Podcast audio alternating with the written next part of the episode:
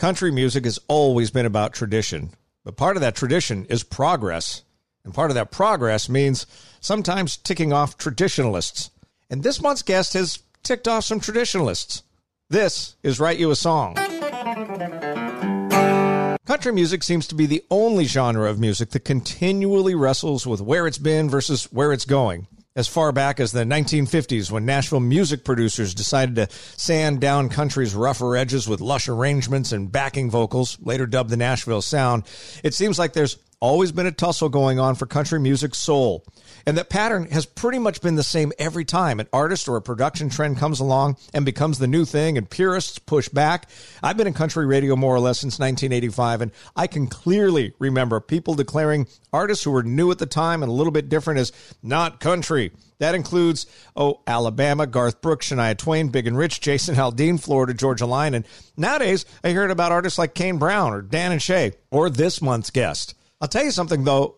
Niko Moon may mix a little gin and juice with his apple pie moonshine, but he's got his reasons and they're valid. Now, a better word is authentic. And if I were to offer up one common thread that real country music has always had that's never gone away, it's that authenticity. Seems like if it's authentic, it lasts. If it's not, it doesn't. I think Niko Moon is going to last. See what you think after our conversation on Write You a Song. You are one of the hotter artists in country music right now. You started off as a songwriter. Did you see this happening? You know, Niko Moon five years ago, was he imagining that all of this that's happening right now was going to happen? You know, I've always thought of myself as an artist, even back when I was a songwriter. Um, it's just that the songwriting door opened up first for me, so I ran through that as fast as I could, and it's just about finding the right time to to to kind of show everybody what what I what I'm about as an artist. And now's that time. It's so interesting to talk to so many different songwriters and get their background. And some had no idea they would become songwriters. Some knew early on. But you've been steeped in music and songwriting. Your parents were actually songwriters. Yeah, I've been songwriting since uh, since I was a kid. You know, like you said, uh, I was raised up in a very musical family with both my parents being musicians and songwriters. So I was raised with this uh, appreciation and love for the craft of music and how to make music. What kind of songs did they write? What what genre? It was more uh, country and and like Americana folk, I guess you would say. Your dad was a big John Prine fan, yes? He is, yeah. He's a big John Prine fan, and so I mean, the first song I've probably ever heard when I was a baby uh, was probably a John Prine song. Up in the morning, work like a dog is better than sitting like a bump on a log. Mind all your manners, be quiet as a mouse. Someday you'll own a home that's as big as a house. I know a fella, eats like a horse, knocks his old balls round the old golf course. You ought to see his wife, she's a cute little dish. She smokes like a chimney and drinks like a fish. There's a big old goofy man dancing with a big old goofy girl. Ooh, baby, it's a big old goofy world. Americana, alt country. It's it's a different, like more songwriter oriented. Uh, type of, of country music, and it's got like elements of, of rock and, and kind of rootsy rock and everything. I, I don't really know how to describe it except that personally it's my favorite kind of music. I love the stories that those songs tell. And that that genre, even though that's not necessarily the style of music that you play, it had to have seeped into your DNA when you were growing up. Yeah, definitely did. You know, uh, especially John Prine. I mean, he uh, to me he's the king of being clever and conversational all at the same time. Uh, and that's a really hard thing to do. It's one of the things that I think that makes uh, country music so great. You know, is you're talking about small town life, but you're doing it with everyday everyday language, and then figuring out how to do that cleverly. And Prine was the king of that. And I, you know, he set the bar. And I, I every time I write a song, I'm just trying as best as I can to get as close to that bar as possible. Kiss a little baby. Give the world a smile. And if you take an inch, give him back a mile. Now, you went to college on a, a track scholarship, but you didn't last in college long because you said you were you were spending all of your time working on music. You never went to class. Yeah, I didn't. I feel bad about it now, looking back on it. But uh, Do you really? yeah, yeah, because You do? Yeah, I do because uh, I love learning. You know, I, I'm always I, I read a lot. Uh, it's kind of the first thing I do when I wake up. When I go to bed, I try to read, and uh, I just love learning. but at the time, I was more interested in learning about how to play music than learning about history or math or anything like that. So, uh, so yeah, you know, uh, But you were still learning, so you, you, you're you're still within the paradigm that you set for yourself. I am, yeah, yeah, yeah. I just, I'm, I'm more the type of person who wants to learn what I want to learn. Sure. But, but you know, uh, you can't do that in college. It doesn't work that way. So, you know, at the end of the year, I, I literally never went to class. I had like a 0.1 GPA, and uh, they were like, "Hey, you know, you got to like leave now, right?"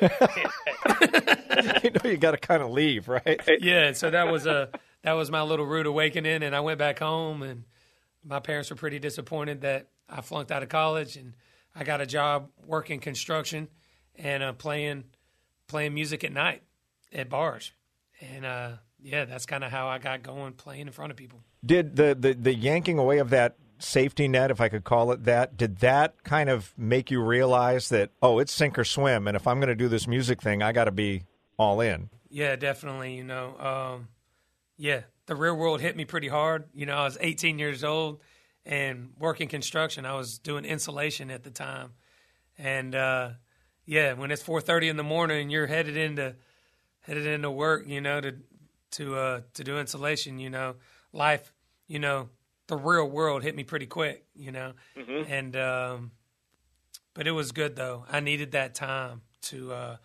to uh, get my hand, literally get my hands dirty, work hard, and uh, and you know, pretty much every night I'd go home and I'd work on music and getting better at it.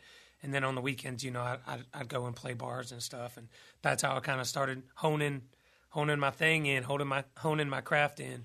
Now you talked about, um, in fact, you mentioned it earlier. You, you, songwriting was the first door that opened for you, and so you walked through. But here you are talking about playing bars on the weekends, which is probably still the best way to cut your teeth as an artist, as a performer, for sure. And you have made no secret that even though you've been a very successful songwriter, particularly with uh, Zac Brown, um, you want to be on the stage behind the microphone. Yeah, I do. You know, I enjoy. I, well, I enjoy both parts of it. You know, and I want to do both parts of it. I love everything about music. I love the, I love the writing part when you're just sitting down with the guitar and you're writing the song, the lyric, coming up with the lyrics and the melodies. I love the recording part of it. You know, I produce my own music, so I love engineering. I love producing, getting behind a, a console and uh, turning knobs, and I love bringing the music to the people in a live way too. You know, it's it's all fun. It's just it's just one big playground for me, and you know, it's like, what do you like better, the monkey bars or the swings? It's like I don't know, I like them both. I like that. Um, and and you know, you are probably at the forefront right now in country music of pushing boundaries in our genre. And there, you know, if we're being honest, there is pushback from some more traditionalists. Do you feel that? Do you let that affect you at all? Because you talk about, and this is something I really respect about you. The music that you make, not write for other people, but the music that you make has to be authentic to who you are, which to me explains why you have the sound that you do and the approach to the songs that, that you're releasing. But do you do you worry about that at all, or is that just noise? Nah, I don't think about it. Um, I just stay focused on doing uh, the kind of music that I know I'm supposed to be making, you know, and working as hard as I possibly can on making the best songs that I can. Uh, you can't make everybody happy all the time, and you know the way I look at it is is you know back in the '50s, country was one thing. There's a tear in my beer, cause I'm crying for you, dear. You are on my lonely mind. And then the 60s came around, and some new guys came out, and they were doing country in a new type of way. I came here looking for something I couldn't find anywhere else. But I don't want to be nobody.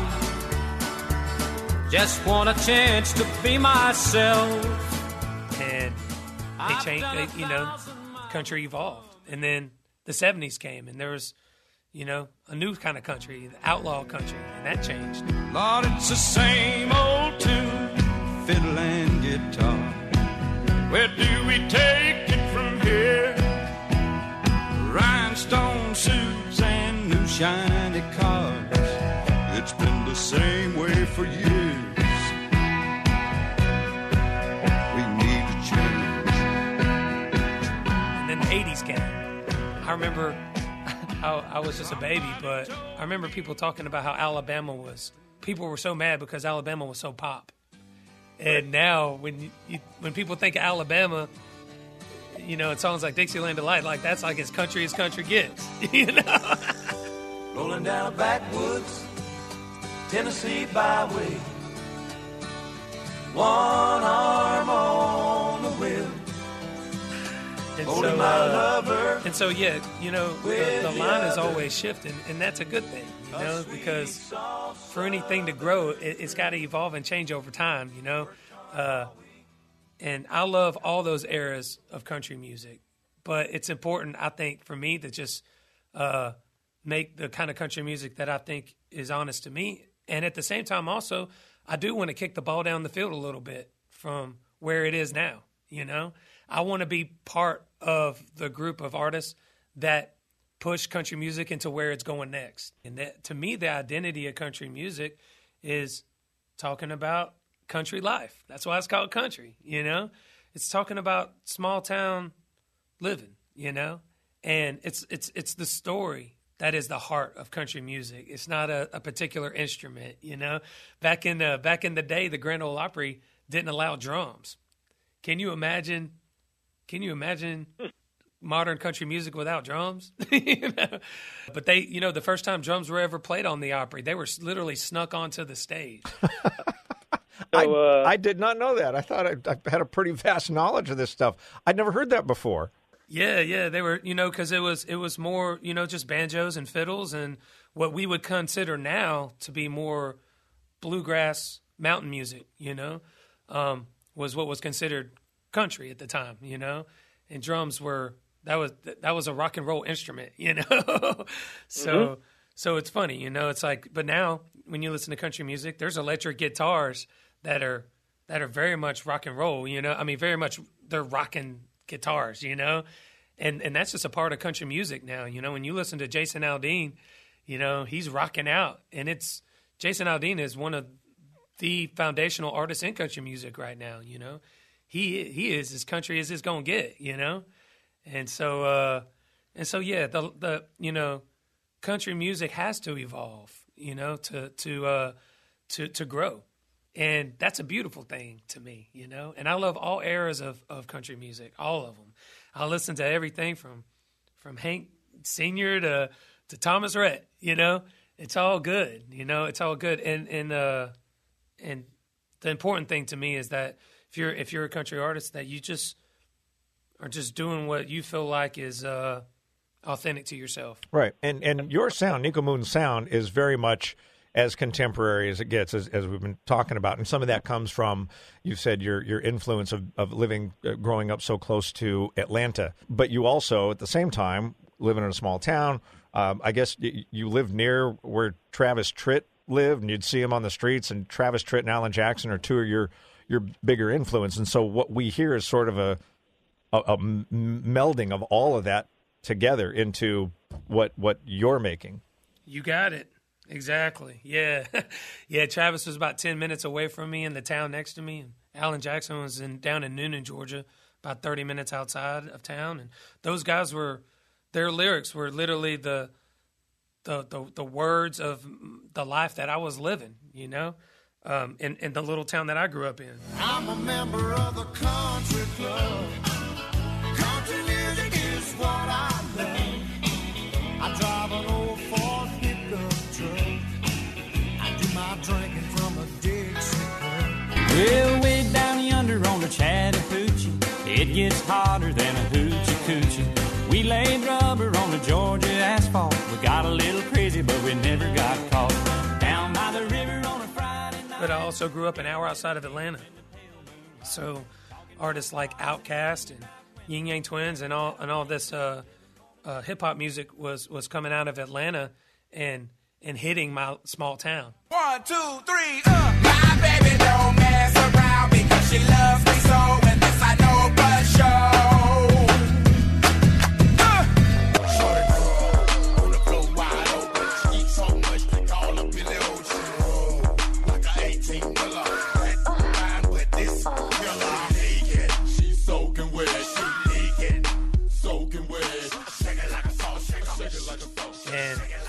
you know everybody in my town was flipping between all of that you know? Uh, we were out in the country but we were we listened to everything you know? So i'm very much a country artist you know? I'm always going to be a country artist. It's the country is just what i do. It's who i am. But at the same time you know i make country music my way. And and you know and it's uh I hope people like it, and if they don't, it's a, you know that's okay too. You know, it's you can't make everybody happy all the time, like I was saying earlier. But it's it's I think when you're an artist, it's imp- the most important thing is that you just be yourself, and there will be people who dig what you do. You know, I love the quote that you have. People just want to be moved by music, and I think this is more in relation and, and true of, of your generation and, and the generations that are going to be coming along after you. But people want to they want to be moved by music, and they don't obsess about what the genre is at all. Delve into that a little bit more. yeah, you know, we're just in in uh, you know, back in the day. There's only you know you only got your music in a few different ways. You know, you listen to the radio. There's only a few stations. You know, the albums that you would listen to would just be the ones that you could afford or that your friends had, and that was pretty much the only exposure you had to music. And nowadays, the whole world is at your fingertips. I mean, you can go on and listen to music anywhere and listen to anything at any time, you know, and uh, that's an amazing thing. You know, it's a beautiful thing because I think it exposes people to things, to k- kinds of music that they never would have been exposed to if they had have grown up in a, in a different time, you know. So I think younger people, uh, they don't tend to draw the lines as hard um, as maybe previous generations have. Uh, I think that the more important thing is is it good? Does it make you feel something? Uh, not what what is this class classified as? You know. Uh, but yeah, if you were to ask me what I am, I mean, I'm country artist. You know, this is country music, very much, very much so. I think there's a lot of things out there that are considered country that are that are you know that are even more progressive than what I'm doing. You know, um, but but at the end of the day, you know, uh, it's it's my own personal little recipe. You know, I took all my life experiences, all my personal influences growing up as a kid from John Prine and Kristofferson and and Alan Jackson and Travis Tritt and Outkast and Ying Yang and all that, and I put it all in a pot. And this is this is it. You know, this is my life as a sound, and uh, and I'm and I'm good with that. Well, the other thing about you is you're kind of a shapeshifter when it comes to songwriting. You know, you look at uh, the songs that you've written, you know, mostly for for the, Zac Brown band. You've done a lot of writing with him, but I just want to go through the list real quick. "Heavy as the Head That Wears the Crown" is uh, our the rock station in our town played that. Um, that's a that's just a straight up metal jam.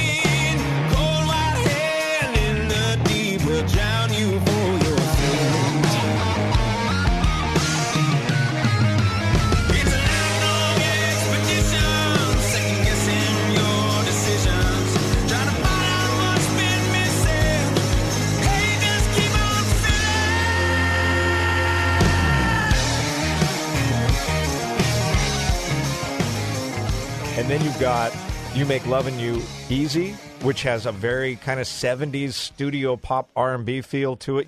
Every morning when you come downstairs,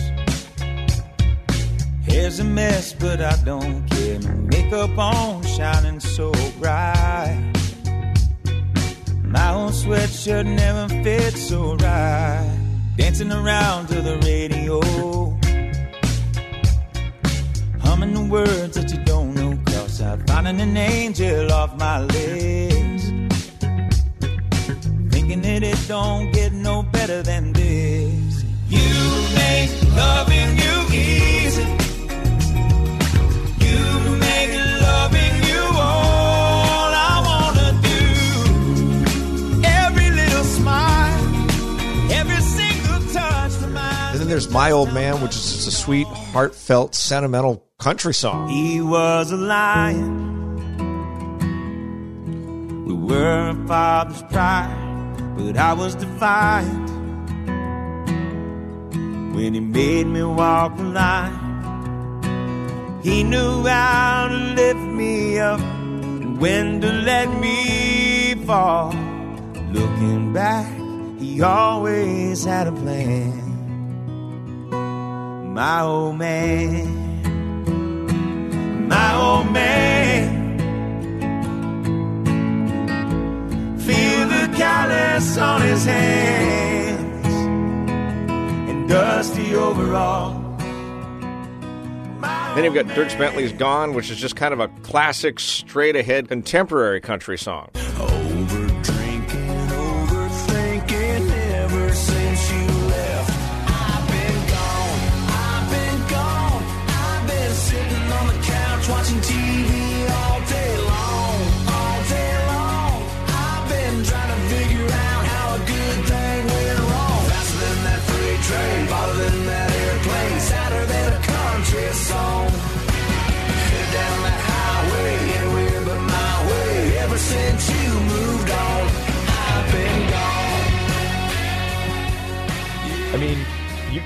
You can kind of do it all.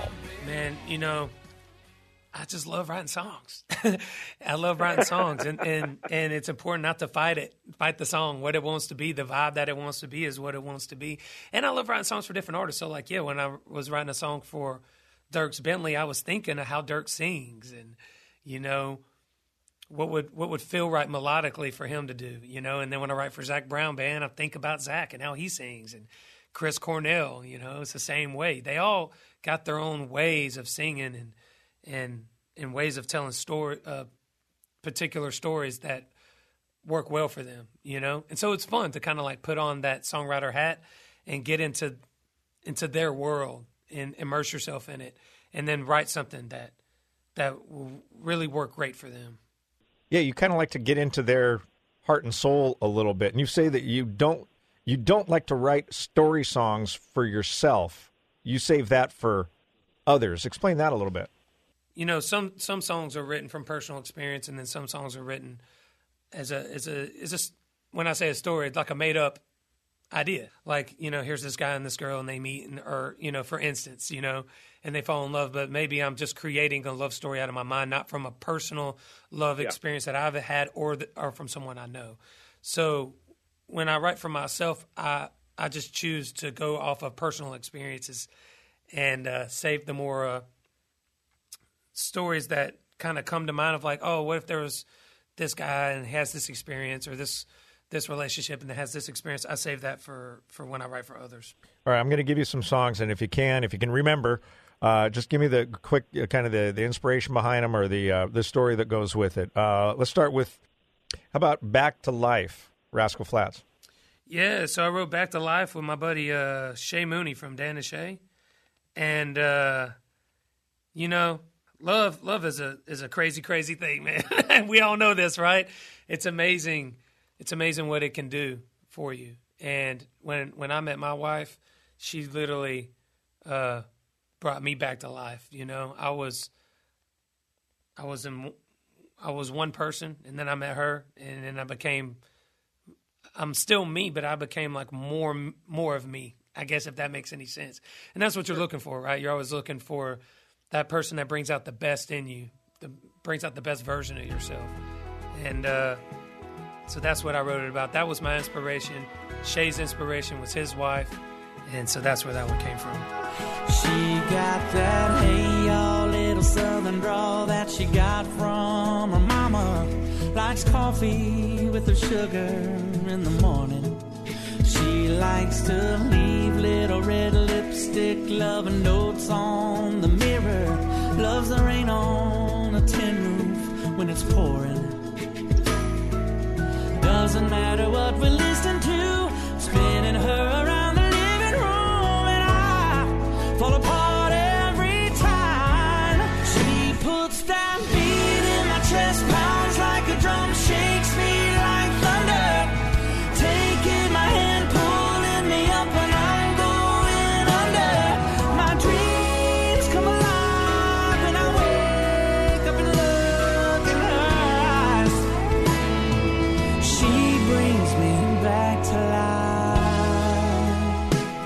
Yes, she does. And now uh, Anna Moon is also your, your co-songwriter with all the stuff that, that you record yourself. That's right. Yeah, fantastic songwriter. And tell the story about did you pitch Good Times to, to Blake Shelton? That song's been around for a while, and I know that, that you you kind of you wrote it, and then you were like, eh, I don't know if I'm going to cut it, and then you, you you you shopped it around a little bit. Then you you wanted to do something with it. You knew that song was special, but you didn't know what. And so at some point you pitched it to Blake. Well, I, I pitched it to a bunch of people, a bunch, a bunch of people, you know. And uh, at the time, I had made the decision to go ahead and, and, and go for it as an artist. So the option to release it for myself wasn't an option at the time. So yeah, I pitched it all around town to, I mean, pretty much everybody. And I, you know, I just, no, I never, I didn't hear anything back, which is really common. You know, uh, um, they hear countless amounts of songs every day. Thousands of songs are being written here in Nashville every day that are great. So it just happens a lot. I, I, 99 out of 100 songs I write um, that are that are you know I'm writing for another artist to cut. 99 out of 100 of them never see the light of day. Well, let me ask you this: When you have a song like that and you shop it around to so many people who, you know, supposedly know about these things, and they're turning it down, what made you continue to believe in that song? I think most people would, you know, folded it up and tossed it in the trash. I just knew in my gut it was a good song. I knew it was good. It just kind of always gnawed at me in the back of my head, that song did. And so when I decided to do my own thing, I was like, you know what? Maybe no one cut it. Maybe looking back on it now is a good thing because this song feels so right for me and it feels so me. So I count it as a blessing that no one cut it Maybe you were the only one that could cut it. yeah, looking back on it, I, I, I think I agree with you. I think I think it, it well I think in the sense of I think it not that no one could have cut it. I mean, a lot of people could have done it great, but I think it was just meant for me at the end of the day. And uh, yeah, so I'm really grateful with how that turned out. We just trying to catch a good time, even if it takes all night. Pass that bottle around the campfire, sipping apple pie moonshine. Yeah, we picking on them guitars just right. Everybody singing Dixieland delight, like a barber on a wet line. We just trying to catch a good time. 80 degrees and the sun ain't even out. We got a spot a couple miles out of town. And when that moon comes up, you know it's down. There's a lot of I got a lot of songs that I've written that that have literally it's been crickets when I send it out. You know, no one I, I don't hear anything on it, and uh, it doesn't change my opinion of of that of those songs. Uh, I know that those are great songs. so, you know, when you're a songwriter, you have to trust yourself. If you start thinking about other people's opinions of you, this is, goes for an artist too. If you start thinking about other people's opinions of you on if you're good or not, or if your songs are good or not, um, that's that's a that's a really slippery slope to start going down. You gotta you gotta believe in yourself. No one else is gonna believe in you if you don't believe in yourself. And so uh, that goes for being an artist and for the mu- and the songs that you write too. You know. Uh, and another thing that you talk about, kind of uh, in that uh, uh, line of thinking, is you you talk about um, the need to be vulnerable when you're in a room with other songwriters. Now, I'm sure it's one thing when it's your wife, or maybe maybe she can be more honest than than most people. But talk about that vulnerability, and it's not just about you know people seeing you. Uh, bringing out your emotional pain from a breakup or whatever. You're talking about throwing around ideas and not having people reject them, even though they may not be the best idea. Do I have that kind of right? Yeah, you got that absolutely right. Writing is a vulnerable thing. You're putting yourself on the line. You know, you think because it's it's your thoughts. You're putting your thoughts out there, and if someone says, "I don't like your thought," you know that can be uh that can, especially as artists, we're we're um we're sensitive people, man. And, uh, we're we're emotional people. I mean, all we do all day is just write about emotions, right? And feelings and thoughts.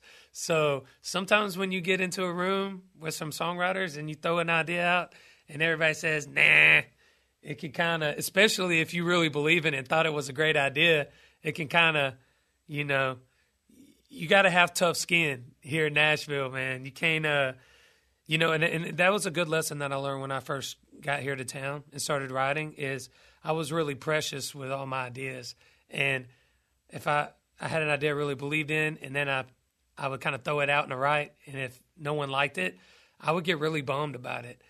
But now I don't because um, I got some advice from a guy named Bob DiPiero one time, and Bob is one of the greatest song, country songwriters of all time. He, and uh, he said, he said, when you're good and you know you're good, um, you don't have to worry about that. You know, if someone don't like your idea, because you gotta gotta have that trust in yourself that you got more good ideas than just that one.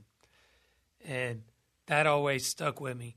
And so uh, now, when I throw an idea out no one likes it, it doesn't it doesn't bother me at all. You know, it just it just means that I'll throw it out again at another right. You know, maybe they'll like it. You know, and uh, and I and I trust myself in knowing. All right, I'll throw it out another. I'll think of something else. You know, but you know, it's almost like if, if you take that stuff real hard, it, where where it's really coming from is like a place of insecurity that maybe that's the only good idea you got, or the best idea you got. You don't got any other good ones, you know.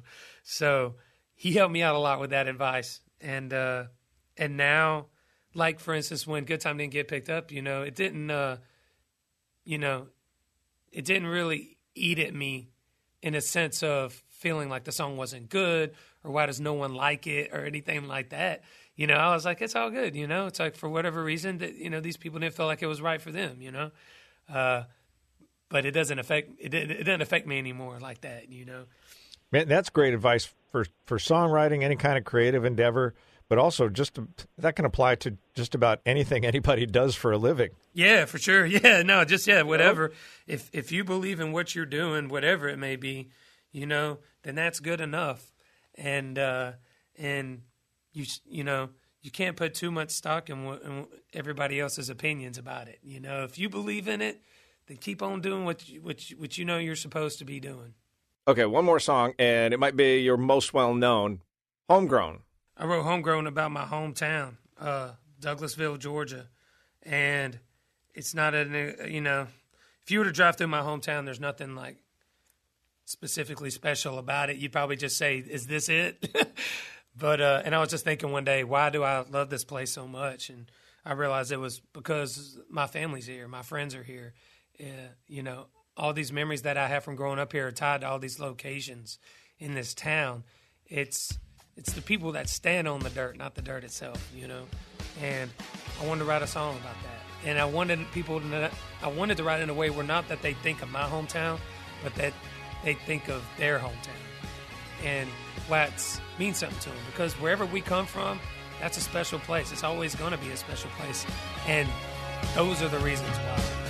I got a piece of land out in the countryside. Lay back and smell the sun. Warm up the Georgia pie. Feels so good to be taking it easy. Why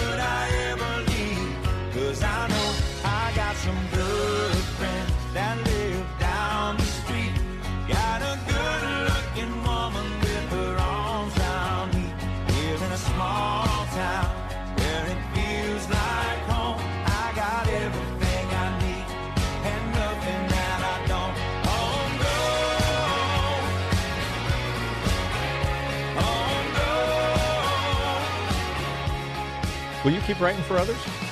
Oh yeah, I got a song coming out with one of my heroes, uh, one of my favorite country artists here in a few weeks. I can't say who it is, but in a couple weeks, I got a, I got a song coming out with somebody I really look up to. So Is it a duet or you just wrote it for him? uh, just wrote it for him.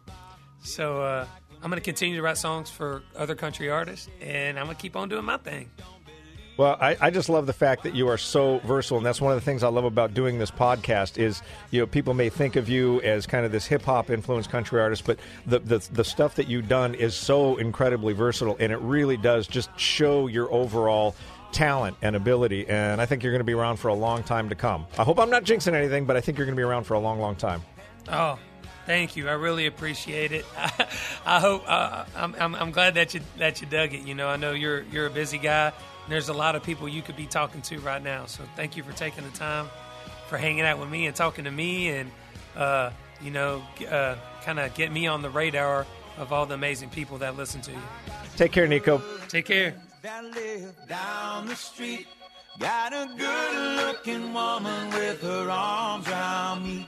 Here in a small town where it feels like home.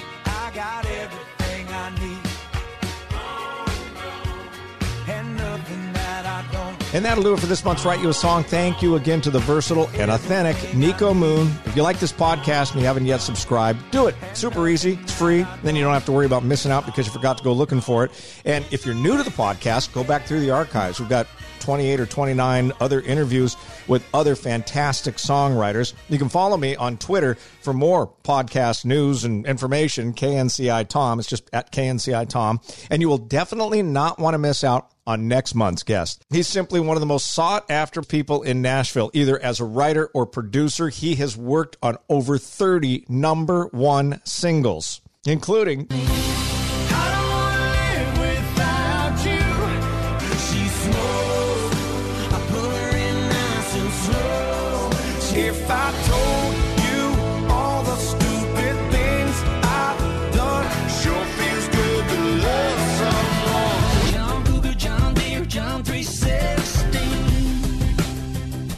Ross Copperman.